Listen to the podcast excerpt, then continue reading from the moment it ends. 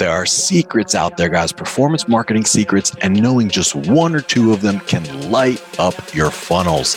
Let's go.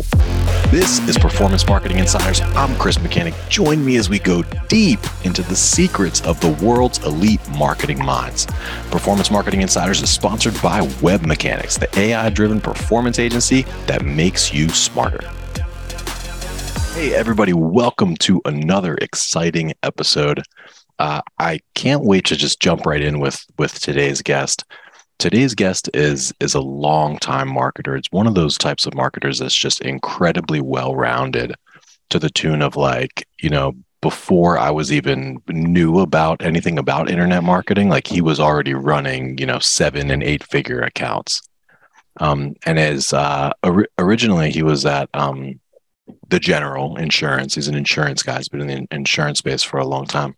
Uh, then he went to Direct Auto, uh, and then did a long stint at TransUnion and just posted some really, really, com- uh, you know, impressive win stories there. Then he was at Root. He's now VP marketing at Equity Trust Company.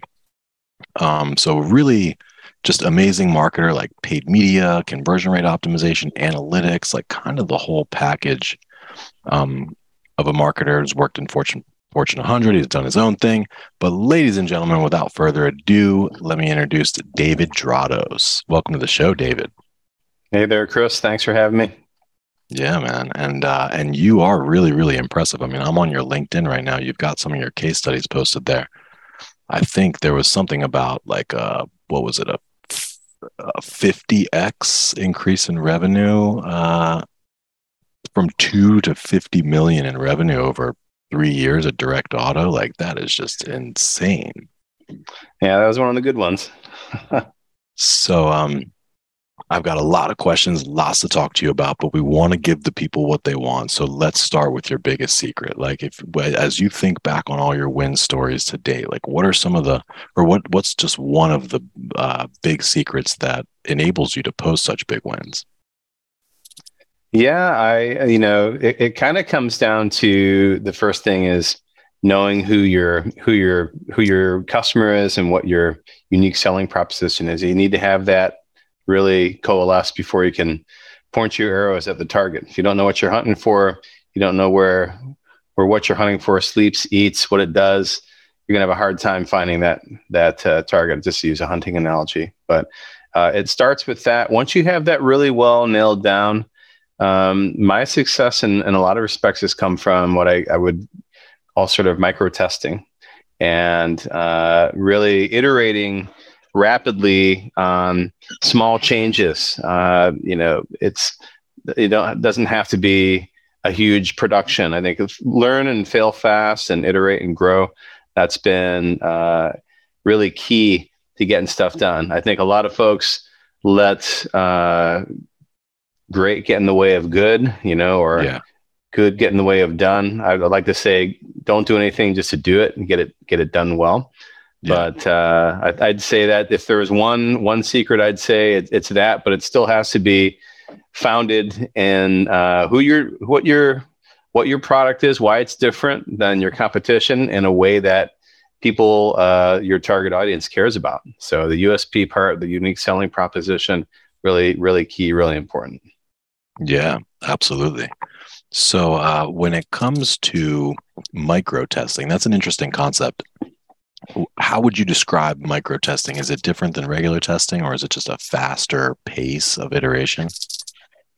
Yeah, it's really faster pace. Uh, the the idea is uh, get get to a conclusion quickly. I think if you if you put too many variables in market, whether it's an ad unit, an audience, um, a, a media channel, you know that you you're setting yourself up for what I call uh, something that's precisely inaccurate, right? The the more levers of precision you introduce in it, the the harder you're the harder it's going to be to get to uh, a statistically significant conclusion. So focus on one thing, whether it's a type of ad creative, whether it's a channel, whether it's an audience, whether it's a call to action, and whether it's a color of a button, and focus on that and get it done. Uh, I, I think the the idea of um, rapid testing, drawing conclusions, really, really important to get through.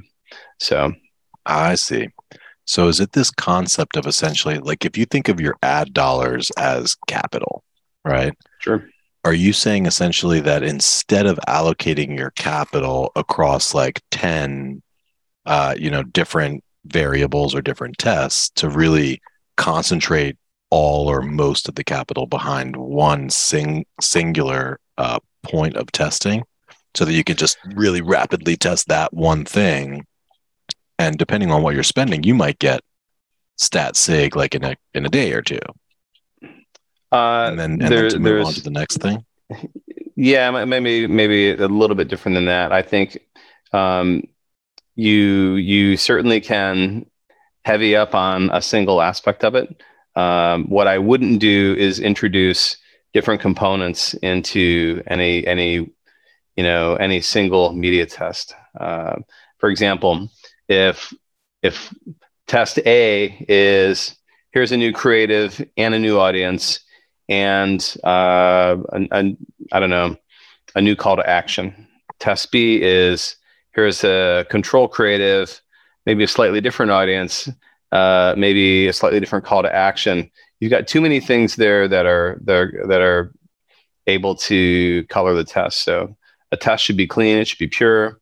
And you could have five or six of these things going on at a single time, but um, you know, keep things isolated, keep things draw draw stat sig conclusions on on a, on a test by minimizing uh, the control variables, right? So that's yeah. that's that's where I that's what I'm trying to outline there. No, that makes a lot of sense. And uh, are there certain elements for you that you will start testing with? Like, do you generally start with one thing or another, or is it all situational? It really depends. Um, I, I feel like again, you start with you try to start with the the best audience that you possibly can. Now, there's there's a limit to um, limit to how far you can go with building lookalike audiences in different channels, right? Sometimes you just have to to pick uh, pick an audience or pick a cohort that seems to align closely with who your target customer is. Mm-hmm. Um, so audience testing is uh, is one aspect. Usually, the thing that I'll try to go for is creative testing out of the gate. Um, mm-hmm. And then, uh, as you know, sometimes the the creative has to differ by channel as well. What works on TikTok isn't necessarily going to work on LinkedIn yeah. uh, isn't necessarily going to work on YouTube. So you have to think about that thoughtfully as well. But you know, the the quicker you can get to uh, a stat sig conclusion, the better the better your marketing efforts are going to be because it's all about removing um, removing components that are going to negatively impact your your ROAS. Yeah. You want to you want to really get to the get to the answer quickly. So uh, the the more observations on a given question, the quicker you are going to get to the answer. So yeah. minimize the questions, uh, you know, statistically speaking, and try to drive to that conclusion as quickly as you can. So that to me, it's it's speed speed to speed to the answer more than uh, number of questions I'm trying to answer.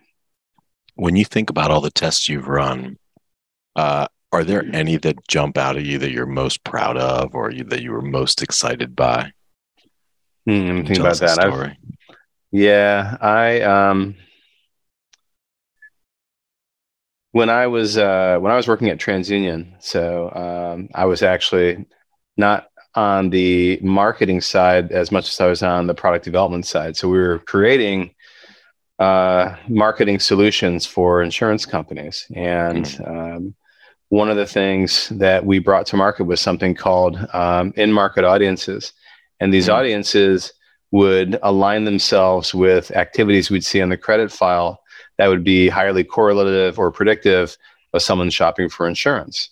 And mm-hmm. um, you know, in the in the digital ecosystem, from event to actually getting an impression, if you're going through a traditional onboarding solution, that could take maybe two weeks, right? And two weeks is a lifetime in the digital ecosystem.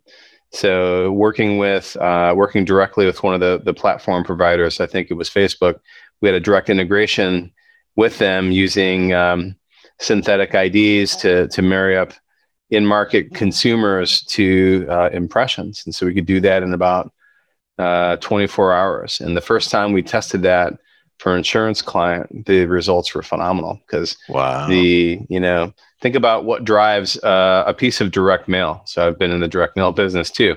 So there's an event that happens. The next day, a piece of mail goes out, and it's about as close as you can sort of get to the event. And this is offline data, offline data to an offline medium. But to get that offline intent signal and uh, marry it up to a digital ad impression and see the results and the response rate on that was just super huge. I won't tell you who the client was. It was a top 50 insurance company, but uh, significant, um, significant win for them. And yeah. frankly, one of the things I wanted to the re- one of the reasons I want to get back on the uh, advertiser side is because I wanted to use some of the things I'd I'd built and learned in my time at product. So uh, awesome, great win, great win so for me. Great win for them. Quality of those audiences just increased dramatically because you were able to get get at them, you know, 24 hours after they yeah yeah were searching for insurance or Right. And it's the intent signal, a different type of intent signal, not yeah.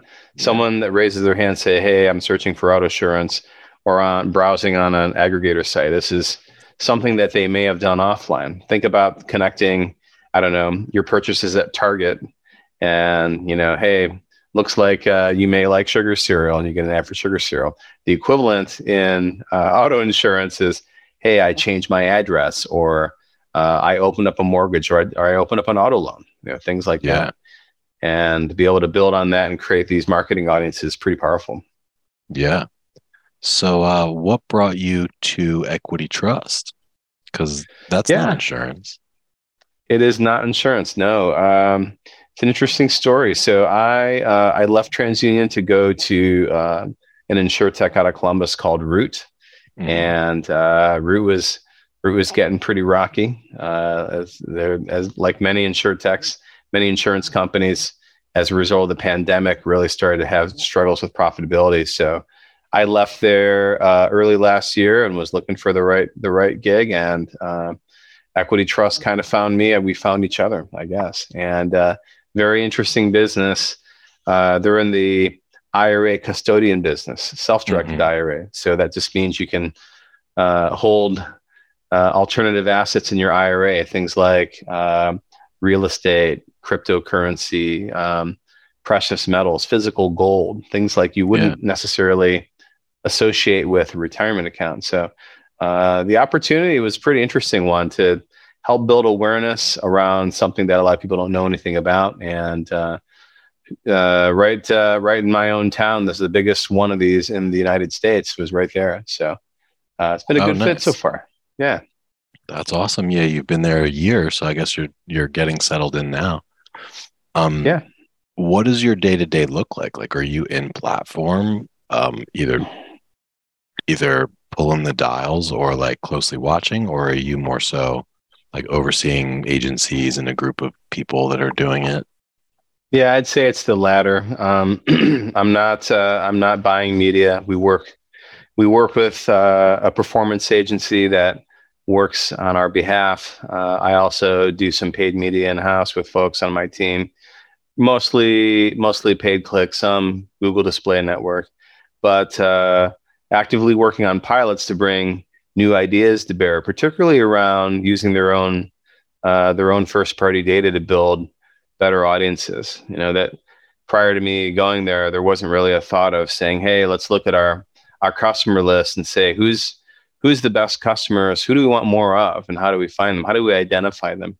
Who's the highest lifetime value customer? And so going through that exercise and working with our, our data science team to pull those folks out and say, hey, this is the person we want more of. How can we find them?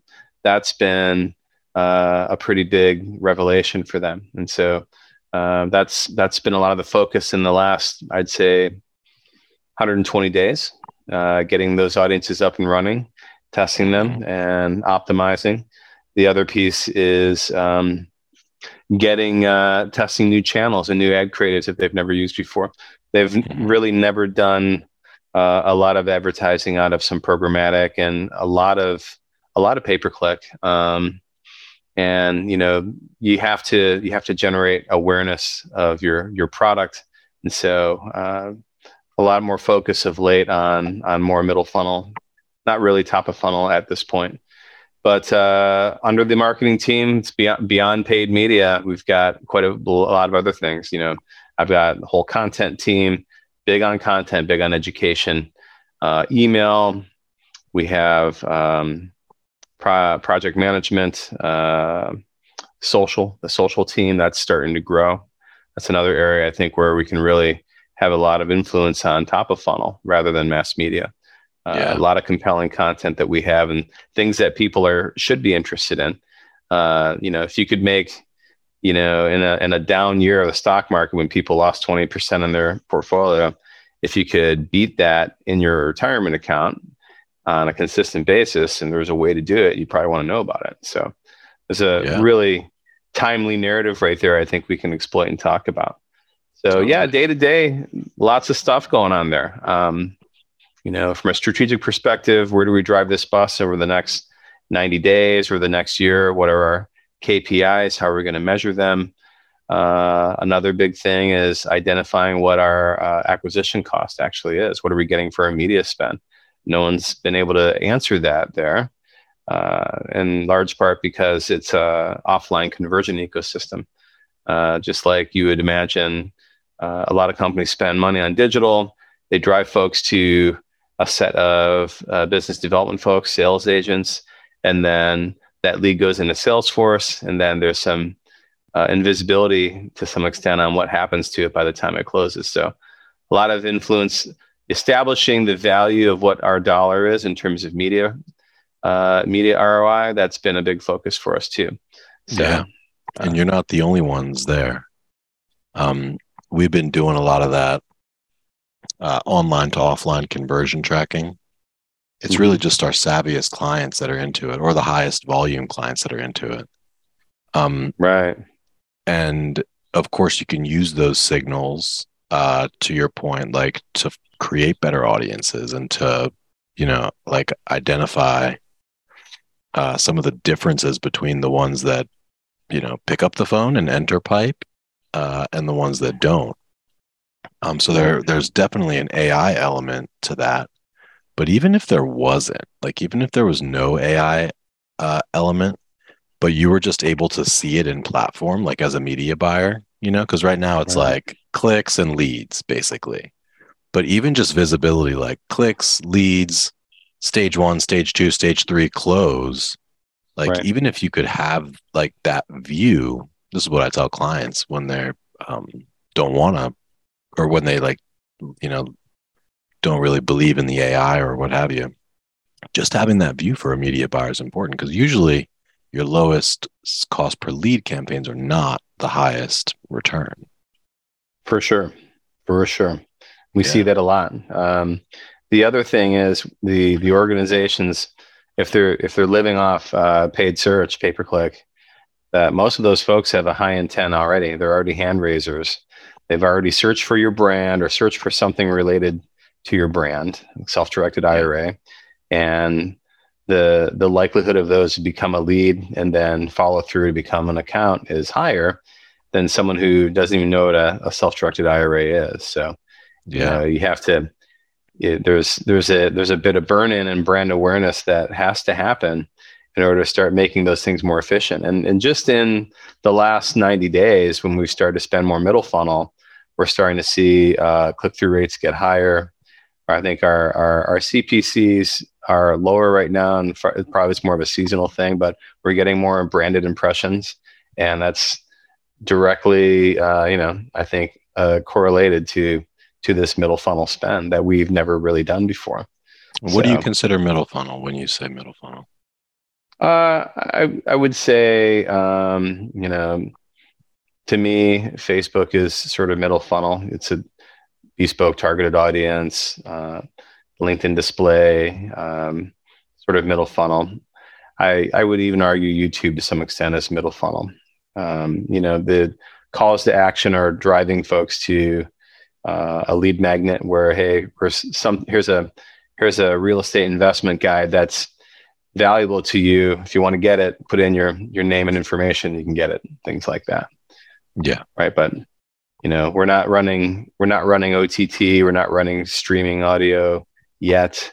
Um, I think we'll we'll get there, uh, but you know, we're starting with a relatively small budget too. So I know a lot of folks out there uh, who don't have that, you know, uh, six and seven and eight figure budget. Well, six figure you should, right? But you know, uh, at companies I've been at before, uh, we've had, you know, hundreds of millions of dollars of budget, right? Yeah. Uh, and and you know, it becomes sort of well, how do you spend all this efficiently, right? So the the sometimes the the folks who have less to spend have to be more creative and have to be really more judicious in how they spend their dollars and where they spend them at. So that's kind of key. Yeah. Yeah, absolutely. All right. Well, um, what are your uh your channels that you're most excited about? Are you doing much with YouTube at all? Just starting to get into YouTube uh, from a paid perspective. Um, you know, we really haven't done a lot on on the video side. Now that's with uh, the agency we're working with. They've uh, they've done a really nice job helping helping us leverage our own in-house uh, education experts and others to build some compelling content uh, to to run on on TikTok and TikTok, sorry, and YouTube. Um, those channels are exciting to me. Uh, honestly, I'm I'm kind of excited about testing direct mail too, and the reason yeah. that is is because the uh, I think this particular customer, again, going back to who your target customer is, is probably someone uh, you know I I'm going to call them you know I don't know 35 to 55 years old, has some investable assets. Um, you know they're probably more likely to respond to a direct mail piece than I don't know maybe you Chris I don't know. uh, and uh, the the power of of uh, building a very strong response model using that type of modeling, that type of data.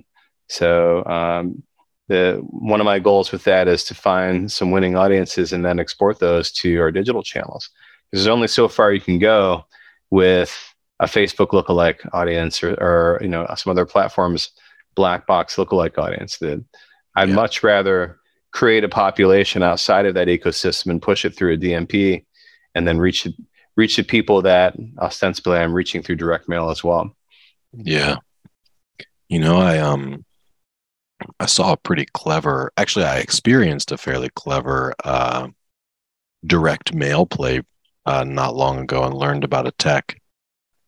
But um it essentially will identify certain anonymous users or at least like attempt to and right. it'll match some portion of your traffic uh, and provide for those anonymous users that uh, have public record about them. So, say a homeowner, for instance, or car, you know, auto owners, um, will attempt to extrapolate and get, you know, name, email, and physical address.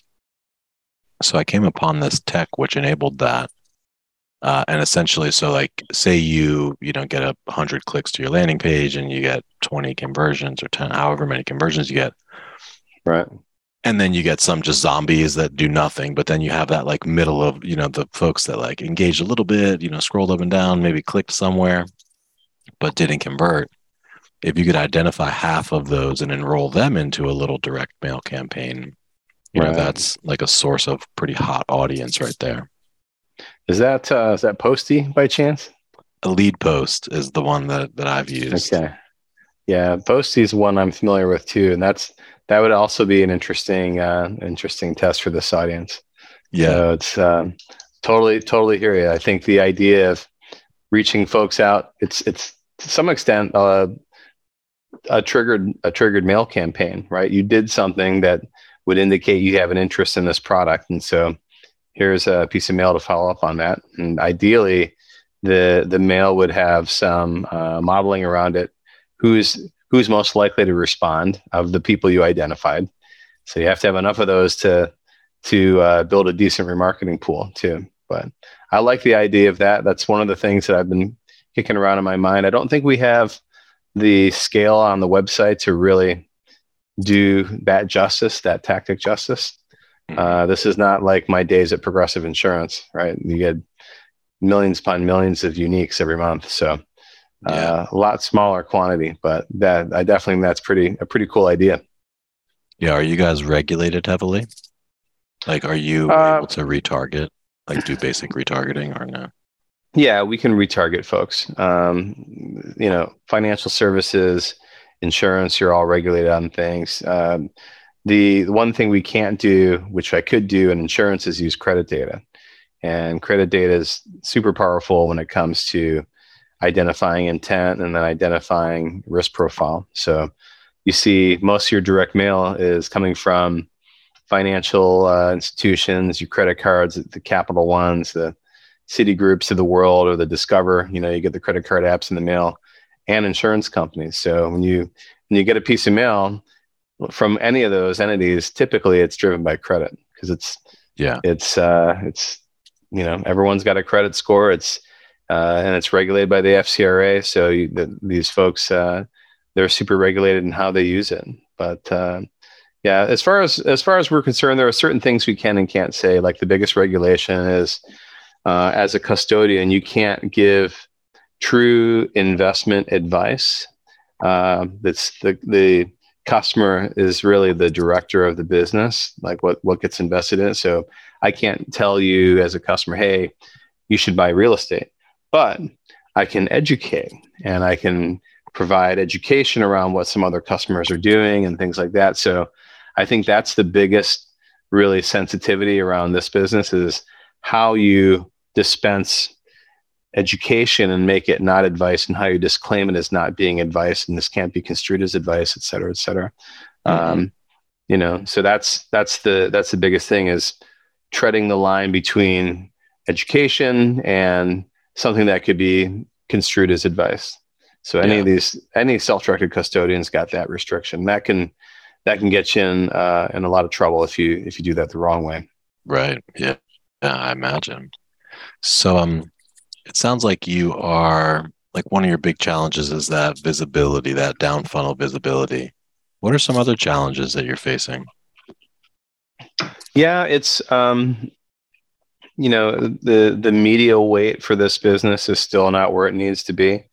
Um, you know, I don't think anyone has really uh, in a convincing way illustrated what the ROI on ad spend is. You know, that's been a big question for them. What am I, what am I getting for my money? Right. Um, you know, you see that in a lot of organizations too. It's not just ones like this, but you know, I've been uh, at Root, for example. They struggled with brand spend. Like no one could illustrate what we got for millions of dollars of investment, and so some folks it meant like it was a waste of money completely you know uh, so really tying tying uh, tying back return on ad spend uh, is the biggest piece i think that's one of my biggest challenges uh, and i'm getting close to what i think is a reliable cac model using the data sets i have available and the tools i have available primarily um, salesforce and and some proof points around aging this customer takes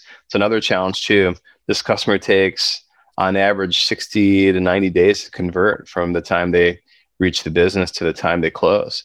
And yeah. there's a lot of nurturing that happens in between that, whether it's email, whether it's uh, follow up phone calls, things like that. So sure. you got to look at you got to look at acquisition over a longer run, and so that's another big channel challenge too. Uh, yeah. So media weight, time to convert, uh, just brand awareness, right? So I think those three things. So brand awareness, I think our, our big opportunity uh, is in social and probably to some respect in the influencer community. There's a lot of people that operate in this circle around real estate investing that this company has a lot of connections with and we do events with them. And so how do we jack up our, our social, uh, our social presence to get some of that juice from the other influencers who are talking to the similar customer that we want to talk to. So I think yeah. there's a big opportunity there for us right now. Yeah, there's definitely a lot of real estate investors. Uh, Grant Cardone comes to mind as one with a massive reach. Yeah, well, that's one of the folks that are, we are currently partnering with too. Just started we um, nice. um, just got a uh, a video out there on. Um, actually, it'll be coming out next week. Uh, so we did a joint webinar with him. We're going to start doing some more. So uh, he's a big one. Uh, Andrew Cordell is another guy. Money yeah. is. He's got a show. Mm-hmm. But yeah, Grant Cardone is an interesting character. He's got yeah. uh, kind of polarizing figure, but you can't deny he's got some real sway. Yeah, no, absolutely, man. All right, very cool. Well, um, I'm excited for you. It sounds like you guys are doing some amazing things at Equity Trust, and I probably should be a client of yours because I do have an IRA, um, as well as a couple rental properties, but I do not own mm-hmm. the rental properties in the IRA, and I could probably right. get. I probably would I have would I pay zero taxes at all on the rental income, or is it? Um, if you have it in a Roth IRA, so that's the key. If you got a Roth, then you can start putting these uh, properties in there. And our our uh, our main education, our head of education, John Bones, this is his favorite catch catchphrase. He says, "Compound interest in the absence of taxation." So you think about putting rental properties or whatever in, a, in a, an IRA, and you know the game of leveraging equity in one to down pay in another, and that just stacks on itself. Yeah. Imagine having that in your retirement account and then not being overly weighted on just stocks and bonds. So that's the whole magic of these things. Uh, they, as a company, they can't tell you what to invest in, but they're heavily on the real estate side. So yeah, um, I didn't know these things even existed until I started to work here, and I'm like, wow, this kind of makes a lot of sense. So so now, um, I, if you're not able to contribute to a Roth IRA, because the income limit is like 120k, I think. Yeah. Does that matter, or can uh, you, you can, can you can uh, you could still do you, you need to have a Roth IRA to be set up in the first place, but I think there's certain contribution limits. Again, we're getting over my skis in terms of what you can and can't do, I guess. But um, I've you know I've rolled over IRAs before to make them into Roths. You have to pay the taxes up front. It's there's I think there's certain uh, certain conditions or times where uh, you can do this if uh, government sort of gives a reprieve on income limits. Uh. But certainly, you know, as if you're doing, if you're self-employed, you can open up a Roth 401k and start contributing post-tax. Those things can be converted into a self-directed. So all kinds of retirement accounts can be converted into self-directed. And then once it is self-directed, you can start doing all these alternative assets in them, which is really interesting. But the the real power, man, if you have a Roth of some form and you can do this sort of investing, right? It's all that income uh, at, at, at age, you know, whatever it is, 59 and a half, that's just tax-free income because it's, it's being earned by the, um, by the IRA, not by you. And then you take it yeah. out tax-free. So yeah, I do have a Roth. I do have a Roth. So I should be your customer, I think. Maybe you should. You should. Yeah come check us out. cool, man. Well, um, this has been awesome. Um, I am curious about uh, is there any tech that you're super excited about, like any new tools that you guys are looking at, or um... yeah, there is one. Um, there's a company. They're based out of Cleveland called BrightEdge. They're uh, SEO SEO mm-hmm. tool, and I brought that to them. What's really powerful about their tool is, um, I mean, you can get a lot of comparison analysis from SEMrush, things like that. But this tool, uh, half the challenge is, well, what do I do to my pages? How do I, what, what do I need to do to update content? Like what H1 tags, things like this. The platform recommends, it provides recommendations and it tells you what you literally need to do to that page from a coding perspective to fix it. And so it, you know, I have a content team. They're great writers. They're not SEO people.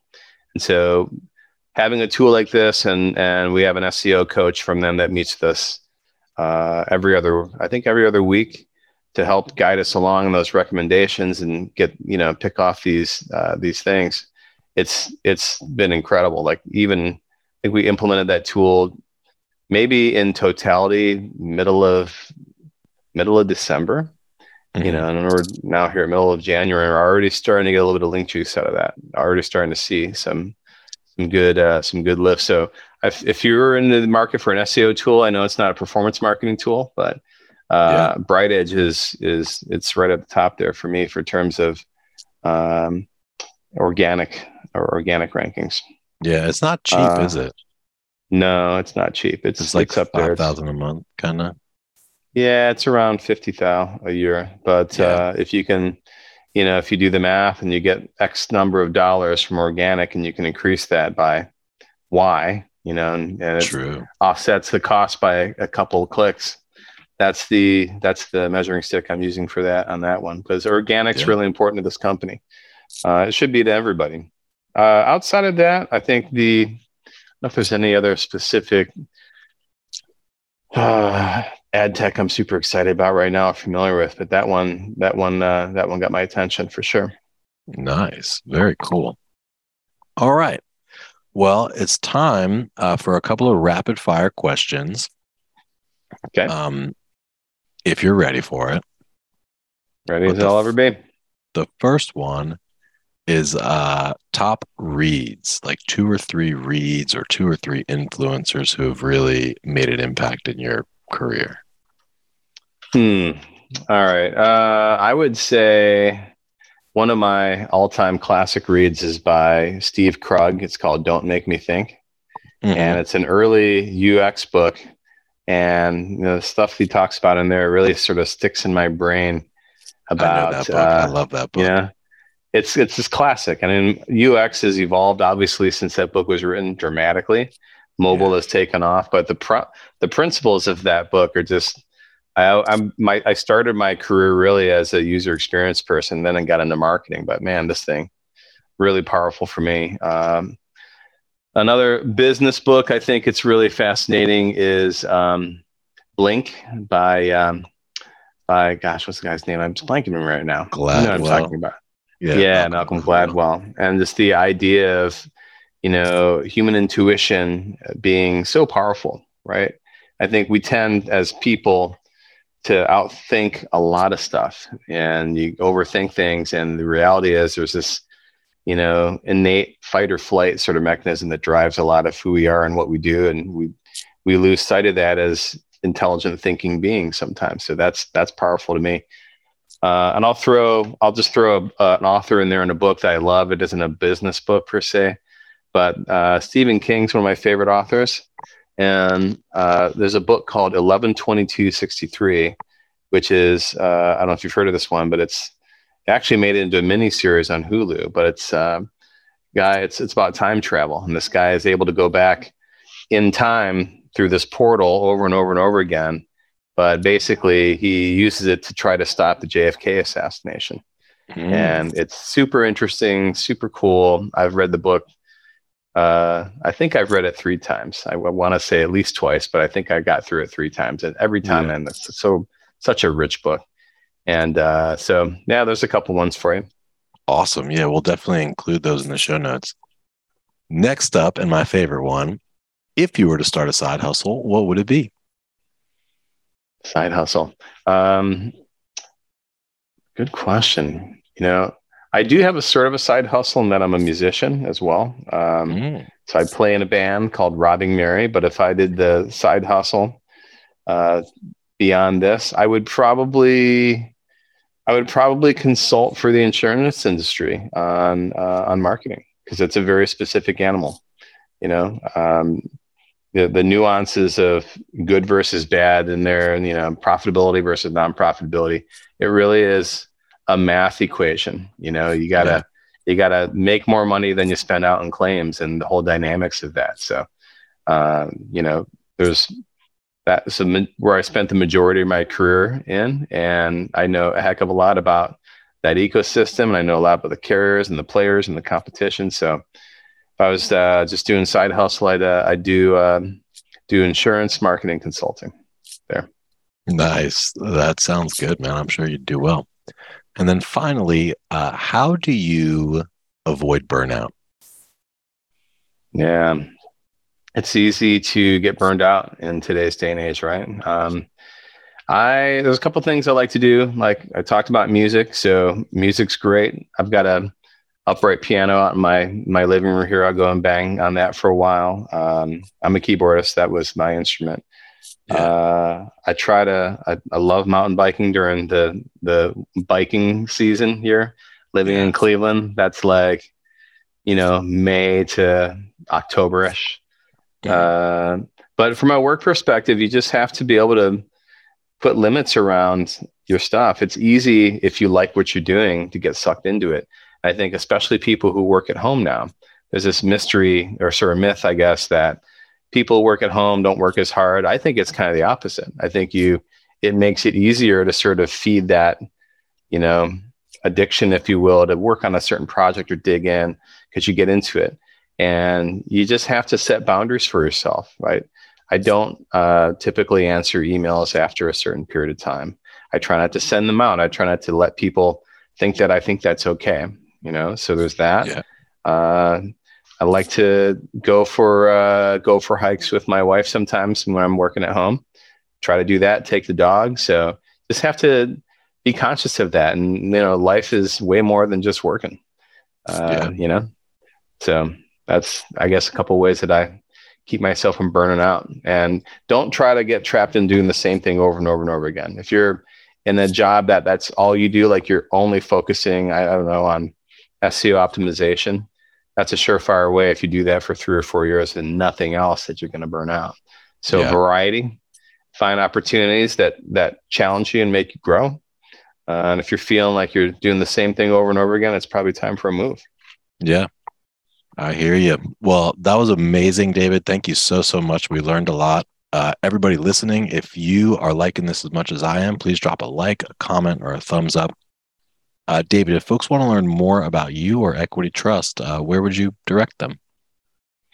Yeah, visit Equity Trust website. It's uh, trustetc.com. You'll find uh, what you need about that. And uh, for those who are interested in meeting me, learning more about me, you can find me on LinkedIn, uh, David Drotos. So search bars work. You'll find me pretty quickly. Awesome. I definitely need uh, some property in my Roth IRA, so I'm going to go secret shop your funnel right now, and I'll report back soon. No, All right, man. Cool, Chris. Thank you very much. Thanks. Thanks a ton. All right, we'll talk soon. And that's a wrap. Thanks for joining us today. For show notes and other episodes, visit us at performancemarketinginsiders.com. This podcast is sponsored by WebMechanix, the performance agency that makes you smarter, offering AI driven search, paid social, analytics, and conversion rate optimization for financial services, health, B2B, and SaaS brands that know. Hey guys, exclusive for listeners of this podcast, you can get a performance marketing assessment for free. And this isn't some cookie cutter automated report. It lays out detailed, specific things you can do right now to unlock limitless growth and nirvana level personal satisfaction. To claim your free assessment, just go to performancemarketinginsiders.com slash audit and you'll have your customer report within just a few days.